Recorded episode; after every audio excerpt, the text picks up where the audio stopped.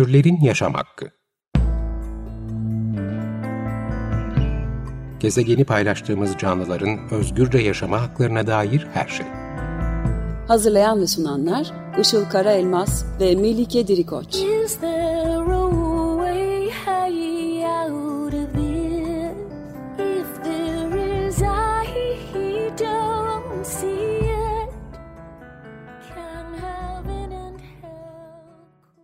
Merhabalar, 95.0 Açık Radyo'da Türlerin Yaşam Hakkı programı başladı. Ben Melike Dirikoç. Merhabalar, ben de Işıl Karaelmaz. Destekçilerimize teşekkür ederek e, başlayalım programa. Bugün konuksuz bir program yapacağız. Aktivizm açısından çok önemli olduğunu düşündüğümüz bir konuyu konuşacağız. Aktivizmde güvenli alan oluşturma konusu. Gerek hayvan özgürlüğü alanında, gerek iklim aktivizminde, gerekse LGBTİ artı veya kadın hakları mücadelesi e, gibi hak mücadelelerinde her türlü aktivist topluluk için çok önemli bir mesele bu. Güvenli alan oluşturmak. Güvenli alanın ne olduğuna, neden gerekli olduğuna girmeden önce neden böyle bir program yapmak istediğimizden de biraz bahsedelim. E, Son aylarda ve yıllarda özellikle aktivist grupların içinde bir takım ihlaller ve şiddet biçimleri yaşandığını duyuyoruz. Genellikle ifşalar sayesinde bunlardan haberdar olabiliyoruz. Bu olaylar bize şunu gösteriyor ki güvenli alan konusunda ve bu alanı ne tür davranışların ihlal ettiği konusunda aslında e, çok da fazla e, bilinçli değiliz. Belki de daha fazla konuşmamız gerekiyor bu konuyu. Bazı temel kavramları yerine oturtmadan ve o konularda bilinçlenmeden aktivizm e, yapmanın bunun gibi çok üzücü, yıkıcı sonuçları oluyor. Ne yazık ki ve çoğunlukla aktivist gruplarda bu şiddet vakalarının üstü de örtülebiliyor. E, diğer yandan olayın dışındaysak da böyle bir durumla karşılaştığımızda yani bir ifşa gördüğümüzde üçüncü kişiler olarak genellikle ne yapmamız gerektiğini pek bilemiyoruz. İşte ya e, bana ne bu kişisel meselelerden bunlarla ilgilenmiyorum diyebiliyoruz veya olayın detaylarını anlamaya çalışırken bu sefer de yargıçlığa soyunup fail aklayıcı veya mağdur suçlayıcı yorumlara e, girebiliyoruz. Öncelikle bu tür olayların neden kişisel olaylar olarak görülmemesi, neden kişiselde kalmaması gerektiğini ve e, neden mücadele yapılan bu alanı bu tür ihlallerden korumamız gerektiğini konuşmalıyız diye düşünüyoruz. Aynı zamanda mücadelelerin de neden bir arada yürütülmesi gerektiğini gösteriyor bizce bu tür olaylar. Örneğin hayvan özgürlüğü mücadelesinin neden aynı zamanda LGBT artı haklarını gözetmesi de gerektiğini veya iklim aktivizminin neden feminist mücadeleyle nasıl kesiştiğini bu şiddet vakaları üzerinden de daha iyi anlayabiliyoruz hem geçmişte olan bu durumların neden yaşandığını anlamak için hem yeniden yaşanmaması için tabii ki hem de şu anda benzer durumlarda e, olan kişiler varsa onlara destek olabilmek için bugün bu konuyu ele almak istedik programda. Şimdi güvenli alan konusunu açıklamak için bazı temel kavramları netleştirmek gerekebilir. Mesela toplumsal cinsiyet nedir? Nasıl inşa edilir? Kadınlık ve erkeklikle ilgili ön kabuller nelerdir? İkili cinsiyet sistemi nelere sebep olur? Başkalarına cinsiyet ve cinsel yönelim atama nedir? Ne anlama gelir? Nasıl olur? Özellikle bu tip şiddet vakalarında çok açıkça gördüğümüz toksik maskülenlik nedir? Ve de diğerlere, diğer kişilere nasıl zarar verir? Erkek egemen bakış açısı, erkek egemen hiyerarşik yapının göstergeleri nelerdir? Yine güvenli alanın oluşması konusunda bilincini oluşturmamız gereken en önemli kavramlardan biri Rıza ya da onay nedir, ne değildir? Onayın inşası nasıl olur? Sınır kavramı diğer bir konu. Nasıl ele alınmalıdır sınır kavramı? Herkesin sınırlarının farklı olabileceği bilincini bu topluluklarda nasıl oluşturabiliriz? Çünkü genellikle bu tür şiddet, taciz durumlarında failler mağdurun rızası olduğunu iddia ederler ama mağdurun beyanı onay vermediği yönündedir genellikle. Bu durumda da zaten beyanın esas olması ilkesini konuşmak çok önemli. Aslında bu kavramların ve konuların çoğunu türlerin yaşam hakkının önceki bölümlerinde dağınık olarak bulmak, dinlemek mümkün. Örneğin Cinsel Şiddetle Mücadele Derneği'nden Özge Özgüner'i konuk ettiğimiz e, bölümde veya Onur Ayı'nı kutladığımız ve queer vegan aktivistlerle yaptığımız söyleşilerde bu kavramlardan, bu konulardan çoğunlukla bahsettik. Bunlara değinmeye hep devam ediyoruz. E, bu güvenli alan ihlallerinin nasıl oluştuğunu anlamak için toplumsal cinsiyetten başlamak lazım e, diye düşünüyoruz. Kadın ve erkek dediğimiz bu rollerin biyolojik olarak atanan cinsiyeti yani seks denen cinsiyeti tanımlamanın ötesinde aslında sosyal olarak inşa edildiğini biliyoruz. Bu nedenle atanan bu biyolojik cinsiyetle toplumsal cinsiyet yani gender e, İngilizcesi farklı kavramlar aslında. İçine doğduğumuz toplumda heteronormatif bir ikili sistem hakim olduğu için e, doğduğumuz anda işte genitalimize bakarak atanan biyolojik cinsiyetimize göre ya kadın işte pembe ya da erkek mavi olan tarafta önceden belirlenmiş toplumun tüm süreçlerine işlemiş e, ve de sürekli olarak tabii yeniden üretilen bu kadınlık erkeklik rollerine uygun olarak yetiştirilmeye başlıyoruz ve bu rolleri giyiniyoruz ister istemez ve mevcut düzendeki erkek egemen hiyerarşik yapı hangi cinsiyette veya hangi yönelimde olursak olalım üzerimizde büyük bir baskıyla yer buluyor. Belli ön kabulleri sorgulamadan içselleştirip kendimiz de bu ön kabulleri yeniden üretir hale geliyoruz. Mesela erkeğin yeri dışarısıdır, kadının yeri evidir. E, tanımlanan bu rollere göre erkek para kazanır, geçimi sağlar, kadın ev işlerini yapar, çocuk bakar.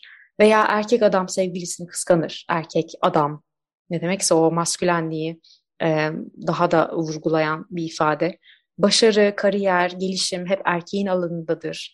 Duygusallık, dedikodu, aile kadının alanıdır gibi bir sürü tonla ön kabul içimize işler e, doğduğumuzdan beri tab tabii ki de sorgusuz bir şekilde heteronormatif ve ikili cinsiyet kalıplarına dayalıdır bu düzen. Farklı cinsiyet kimliklerine, farklı yönelimlere kesinlikle yer vermez. Bunları aykırı ve sapkın bir yere konumlandırır. İkili cinsiyet kimliği atamalarının yanında herkese de kafadan heteroseksüel bir yönelim atanır tabii ki. Tek çeşit kadınlık ve tek çeşit erkeklikten bahsedebiliriz. Bu hiyerarşik düzenin en tepesinde tabii ki hetero, beyaz ve cis erkekler yer alır. Cis yani e, biyolojik cinsiyetiyle kendi beyanı olan cinsiyetinin aynı olduğu erkekler yer alır. Onlar genellikle en güçlü, en akıllı, en iyi, en değerli olanlar olarak görülürler ve e, hetero, cis erkek olmayan diğer kişilere karşı da doğuştan bir üstünlük en ön kabulüyle toplumda yerlerini alırlar. Burada toksik maskülenliğin ortaya çıktığı birçok ihlal de artık kaçınılmaz hale gelir. Çeşitli fiziksel veya psikolojik şiddet biçimlerini uygulamakta bir sakınca görmeyen, cis hetero ve erkek olmayanları sürekli taciz etmekte bir sakınca görmeyen toplumsal erkeklik rolü ortaya çıkmıştır. Ve de güvenli alan ihlali olan durumlarda ifşalarda genellikle dikkat ederseniz failin bir heterosis erkek olması bu nedenle tesadüf değildir tabii ki. Toplumda böylesine sorgusuz sualsiz performe edilen ve çok güçlü bir şekilde her türlü medya kanalında, şarkılarda, dizilerde, filmlerde, ünlü ve itibarlı insanların söylemlerinde yeniden üretilen bu hiyerarşik yapı tabii ki kendini küçük çaplı örgütlenmelerde de topluluklarda da kaçınılmaz olarak gösteriyor. Hele de hayvan hakları, iklim, çevre gibi mücadele alanlarını düşündüğümüzde ve bu grupların çoğunluğunun kadın ve kadın artılardan, LGBT artı bireylerden oluştuğunu da düşündüğümüzde bu aktivist grupların erkek egemen yapı konusunda daha kırılgan bir yerde durduğunu söyleyebiliriz sanırım. Bu mücadele alanları e, özellikle apolitik bir hale getirilmeye çalışılıyor ve buradaki aktivistlerin de bu nedenle daha fazla risk altında olduğunu görebiliyoruz yaşanan bu olaylardan dolayı.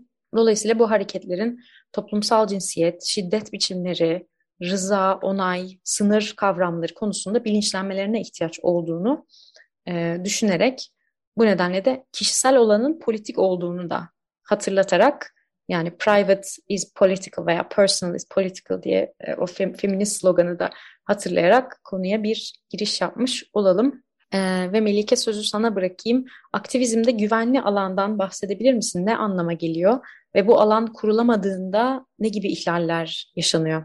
Tabii e, aslında aktivizmde güvenli alan dediğimiz kişinin toplum içinde yaşarken e, kurmaya ihtiyaç duyduğu, kurulmasına ihtiyaç olunan bir güvenli alandan bahsediyoruz. Yani kişinin özlük haklarının korunduğu, e, sınırlarının konulduğu, e, korunduğu ve tamamen hani rızası doğrultusunda davrandığı ve karşı taraftan da bu doğrultuda bir davranışın beklendiği aslında güven esasına dayalı bir alandan bahsediyoruz. Aktivizmde de e, tabii aslında küçük toplulukların e, belirli bir amaç için e, çalıştıklarını görüyoruz. Yani toplumun tabii yansımalarını görüyoruz bu noktada. E, tabii aktivizmde farklı olarak belki bu grupların gönüllülük esasına bağlı olarak e, çalışmalarından bahsedebiliriz. Yani e, burada e, insanlar genelde e, bir amaç için işte e, bir araya geliyorlar ve bir şeyleri değiştirmek üzere e, tamamen kendi zamanlarından, hayatlarından fedakarlık ederek e, çalışıyorlar, bir şeyler üretiyorlar. E, fakat tabii hal böyle olunca biraz e, denetlenmesi zor bir yapı haline geliyor. Yani işte e, genelde yatay örgütlenmeli olarak çoğu aktivist grup e, ortaya çıksa da hani bir dernek değilse e, tabii e, o zaman da bile aslında bunun hani yatay örgütlenmeden çıkarılıp böyle bir hiyerarşik bir yapıya dönüştürülebildiğini görüyoruz. İşte senin bu bahsettiğin e, birilerinin üste çıkması toplumda da hep öyle oluyor ya birileri işte hep bir e, güç ve e, iktidar e, ilişkilenmeleri sonucunda e, aslında bir hiyerarşik yapı oluyor ve bunun üstünde e, konumlanmaya çalışıyorlar. Tabii hal böyle olunca e, bu sefer e, hak ihlalleri e, meydana geliyor ve güvenli alan politikası e, gözetilmediği takdirde de tabii ki aktivizm yürütülemez hale geliyor. Çünkü aktivizmi yürüten olan yürütecek olanlar özneler e, ve öznelerin güvenliği sağlanamadığı takdirde, özneler şiddete maruz kaldığı takdirde, özneler kendilerini güvende hissetmedikleri takdirde, e, manipüle edildikleri takdirde, her türlü e, işte ayrımcılığa e, maruz kaldıkları takdirde tabii ki e, sağlıklı bir aktivizmden de bahsedemiyoruz. Yani oraya örneğin işte hayvanlar için e, gelmiş, e, orada hayvanlar için e, bir şekilde bulunan birisi e, tabii ki kendi güvenliği sağlanamadığı noktada o alandan uzaklaşacaktır ya da o alanda çok ciddi derecede travmatize olacaktır. E, bu da e, aslında tamamen e, amacın iyi bir şey dönüştürmek, bir şeyleri değiştirmek olduğu bir e, toplulukta e, aslında insanların şiddete maruz kalması ve travmaya maruz kalması gibi korkunç bir durum e, ortaya çıkıyor. Ve maalesef ki e, çalışma alanı ne olursa olsun her türlü e, grupta bu görülebiliyor. Yani anarşist, sosyalist, feminist ve daha birçok e, aslında örgütlerde bile e, kendi çalışma alanları e, bunun üzerine bile olsa maalesef ki böyle e, şiddetlere, böyle olaylara tanık olabiliyoruz. Çünkü e, maalesef ki işte bu içselleştirilmiş e, şiddet, e, toplumun e, aslında işte normalleştirdiği şiddet, e, bireylere yansıyor ve e, aslında kendi savunduğumuz şeyin dışında bile e, o şeyin faili konumuna maalesef bizi sokabiliyor. E, ve tabii e, baktığımızda senin de dediğin gibi aslında hayvan hakları gibi, iklim adaleti gibi alanlar da e, bazı kişilerin hedefi haline gelebiliyor. Çünkü burada işte kadınların, kadın artıların ve LGBTİ artıların e, daha e, fazla oranda e, katılım sağladığı alanlar olduğunu görüyoruz. Yani çok açık bir şekilde e, bu şey var yani e, yüzdesel olarak, istatistiki olarak e, bu alanlarda gerçekten e, ciddi bir fark var.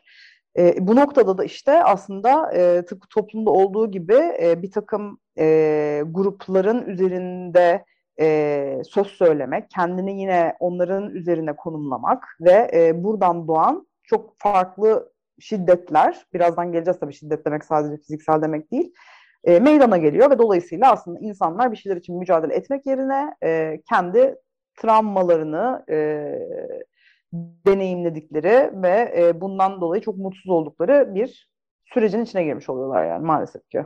Peki fail mağdur ilişkisi ne zaman oluşuyor? Ne anlama geliyor bu ve ne tür şiddet biçimlerinden bahsediyoruz burada? Evet tabii e, bir kişiye zarar veren durumlar e, çok farklı farklı olabilir ve e, buna aslında e, farklı ölçeklerdeki şiddetler diyoruz. E, burada bir kişinin diğerine uyguladığı e, bir şiddet varsa aslında uygulayan kişi fail olmuş oluyor ve e, şiddetin uygulandığı kişi de mağdur olmuş oluyor. E, e tabii bunun hani e, basit bir hatadan öteye geçmesi için yani herkes bir hata yapabilir. E, bunun e, birden fazla kez tekrarlanması ve aslında bu işte özür mekanizmalarının olmaması ya da işte güvenli alan e, inşası içinde yer almaması ve işte dediğim gibi aslında e, şiddetin e, sürmesiyle e, bunu ayırabiliriz. Hmm, şiddet biçimleri biraz önce dediğim gibi aslında yani şiddet deyince aklımıza belki ilk e, fiziksel şiddet geliyor ama çok farklı şiddet biçimleri var. İşte e, psikolojik şiddet, ekonomik şiddet, e, tabii fiziksel de bu e, çok farklı farklı fiziksel şiddetler var. İlla fiziksel şiddet için hani bir, birine e, birini dövmeniz gerekmiyor yani. Onu e, farklı şekillerde de tacizkar hareketlerde bulunursanız da fiziksel şiddet içine girebilir. E, tabii bu e, bunların hepsi birer şiddet biçimi. Fakat maalesef şöyle bir şey olduğunu görüyoruz. Toplumda e, şiddetin ne olduğu konusunda gerçekten e, biraz e, de, değişik bir e, anlayış var. O da işte e, çok büyük bir şey değilse ve özellikle fiziksel bir şey değilse bu şiddet değildir gibi aslında maalesef şiddet kültüründe, şiddetin normalleştirildiği e, bir kültürde içselleştirilen şeyler onlar. Mesela işte sadece fiziksel olarak şiddetin algılanması, şiddetin yeterli bulunmaması, örneğin işte bir e, ta, tacizkar bir hareketten dolayı sistematik olarak hani e, buna maruz kaldığını söyleyen birine e, senin bu yaşadığın ye, e, yeterli değil. Sen işte şu şu şiddete maruz kaldın mı? Ondan haber ver gibi bir şey bile sorulabiliyor. Böyle bir şey söylenebiliyor. E, onun dışında tabii ki senin de dediğin gibi mağdur suçlayıcılık ve dolayısıyla faili koruma çok sık karşımıza çıkıyor. İşte mağdur da hayır deseymiş ya da işte mağdur neden orada kalmış ya da mağdura niye inanalım e, ya da işte fail e, bir kendini anlatsın. Peki fail ne düşünüyor gibi gibi gibi aslında e, yani bu noktada mağdura daha da zarar veren, şiddeti daha da büyüten süreçlerden bahsediyoruz maalesef. Yine senin de değindiğin bir başka mesele şiddetin kişisel bir mesele olarak algılanıp e, fail ile mağdur arasında çözülmesinin beklenmesi. Yani bu noktada da örneğin aktivizm alanından gidecek olursak bir kişi sistematik olarak bir şiddete uğruyordur ve kendisini travmatize eden o kişiyle zaten oturup bir şeyi çözmek gibi bir yükümlülüğü yoktur asla o kişinin. E, burada e, şiddeti uygulayan e, kişinin e, aslında inisiyatif alıp bunu durdurması ve e, ve veya oradan uzaklaşması veya işte bu bu meselenin e, açığa çıkması gerekir. Yoksa mağdur burada bir kez daha travmatize olup bir kez daha bu meselelerin altından kalkması gereken birisi değildir aslında. Ama maalesef bu da e, beklenen bir şey oluyor. Sonra şiddetin gizlenmeye teşvik edilmesi var. İşte e, bu ifşaların olmaması gerekmesi e, gerektiğini, işte bunun ayıp olduğunu e, söylemeler maalesef bu da yine içselleştirilmiş şiddet. Halbuki birazdan değineceğiz. Yanlış olan davranışların e, hele ki böyle işte e, bir denetleyici bir sistemin olmadığı gruplarda açığa çıkarılması, kamuoyuyla paylaşılması gerçekten ciddi önem arz ediyor. Çünkü bunların devamını engellemesi açısından ve elbette ki mağdur e, kişilerin artık bu mağduriyeti yaşamaması e, açısından çok önemli bir şey. E, e, çok önemli bir şey. Fakat bunu da tabii e, toplum e, birçok şiddeti olduğu gibi hasır altı etmek istiyor ve e, şiddetin normalleştirilmesini görüyoruz? İşte e, yapılan, e, uygulanan şiddetin işte önemsiz olduğunu, şaka olduğunu, e, ondan sonra e, çok fazla bunun üzerinde durmaması gerektiği gibi gibi aslında yine maalesef e, bunun normalleştirildiği bir örnek. Evet konumuz biraz ağır bugün bir şarkı arası yapalım. E, bugün için seçtiğimiz şarkı Massive Attack Protection. 95.0 Açık Radyo'dasınız. Türlerin Yaşam Hakkı programı devam ediyor. Bugün aktivizmde güvenli alan konusunu konuşuyoruz. Ee, şimdi ifşanın ne olduğundan biraz bahsedelim. Çünkü bu konuda da gerçekten konuşmaya çok ihtiyacımız var. İfşa nedir ve neden yapılır ve de ifşa ile karşılaşılınca ne yapmamız gerekir? Ne yapılmaması ve ne yapılması gerekir? Şimdi ifşa e, aslında ortaya çıkarma olarak hani bunu çevirebiliriz. Yani bir meselenin kamuoyuyla paylaşılması. Tabii bu mesele genellikle bir şiddet çeşidi oluyor ve e, tabii bu buraya giden yolda e, bir kere bu bunu uygulayan, bu eylemi gerçekleştiren kişinin öncelikle uyarı uyarı süreçleri var. İşte e, birkaç kez uyarılması ve e, yaptığı eylemlere son vermesi gerektiğiyle alakalı ve işte kendisinden bir öz eleştiri bekleniyor. E, bunların olmaması durumunda veya e, aslında bu öz eleştiri gibi bir şeyin de hani konuşulmaya belki e, durumu olmaması durumunda da aslında kamuoyuyla bu durum paylaşılıyor. E, kamuoyuyla paylaşılmasının sebebi de e, aslında tabii ki mevcut hani olayın ortaya çıkarılması ve bunun dışında gelişebilecek olayların da e, aslında ön, önünün alınması. Bu noktada şöyle bir kafa karışıklığı olabiliyor. İşte e, bu yaptıkları hani e, legalse e, o zaman hani yapabilir bu yaptıkları zaten legal değilse bu hani o zaman e, hani hu- hukukun alanı hani bize ne bundan gibi bir şey olabiliyor. Ama maalesef toplumda çok fazla gri alanlar var. Yani e, bazen öyle şeyler yapılıyor ki e, bunu e, bu da bir şiddet çeşidi oluyor. Ama hani e, belki hukukun bunu tanımadığını ya da bun, bununla çok fazla hani e, ilgilenmediğini görüyoruz. Ya da bunun dile getirilmesi işte o güvenli alan e, inşasının gereği olarak yapılıyor. Yani dolayısıyla aslında e, bir durumun herkese paylaşılması e, söz konusu. Tabii dediğim gibi öncelikle bir şey de oluyor, uyarı e, süreci de oluyor. Bununla karşılaştığımızda ne yapmamız gerekir? E, öncelikle tabii ki e, mağdur suçlayıcılık yapılmaması gerekiyor en başta. E, ve işte mağdurun tabii ki yanında olunması ve hani bu durumların e, engellenmesi için gerekli önlemlerin alınması gerekiyor. Çünkü hani biz bugün aktivizmden yola çıktık. E, güvenli alanların oluşmadığı takdirde insanların mağdur olduğunu ve e, aktivizm gibi önemli e, yerlerin de işlemediğini e, görüyoruz. Özellikle de işte e, genç arkadaşlar, kadın arkadaşlar, kadın artı arkadaşlar, LGBT artı e, arkadaşlar e, gerçekten e, toplumda da hani e, hedef alınıyorlar. E, dolayısıyla hani burada da aslında o, o riskle e, karşı karşıya gelmemeleri için bunların yapılması gerçekten şart.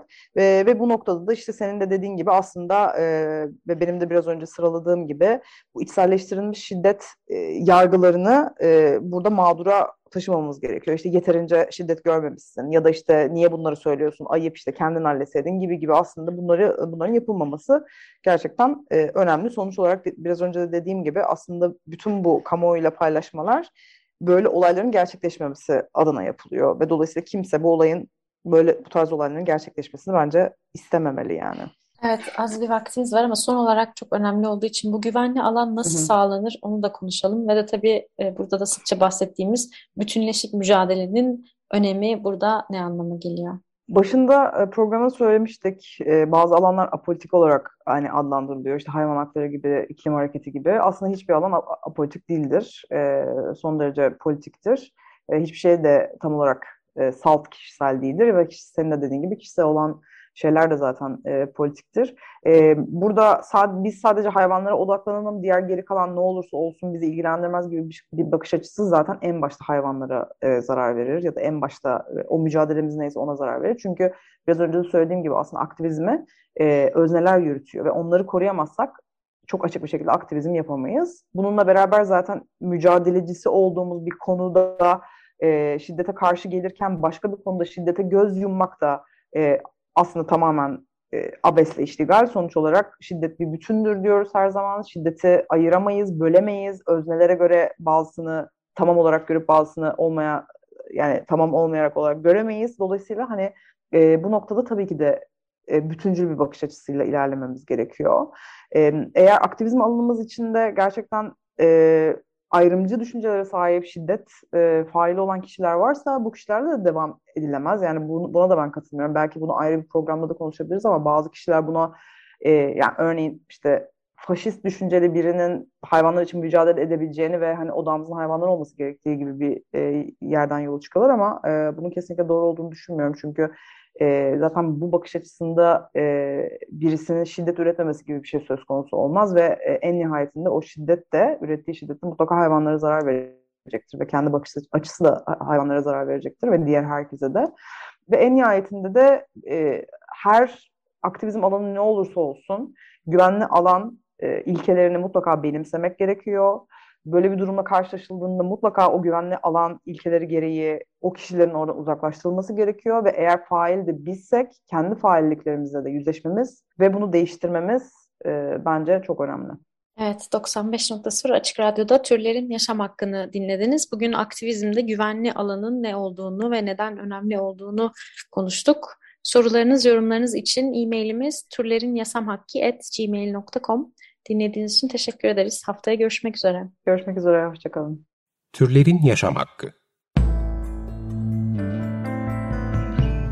gezegeni paylaştığımız canlıların özgürce yaşama haklarına dair her şey. Hazırlayan ve sunanlar Işıl Karaelmaz ve Melike Dirikoç. Is there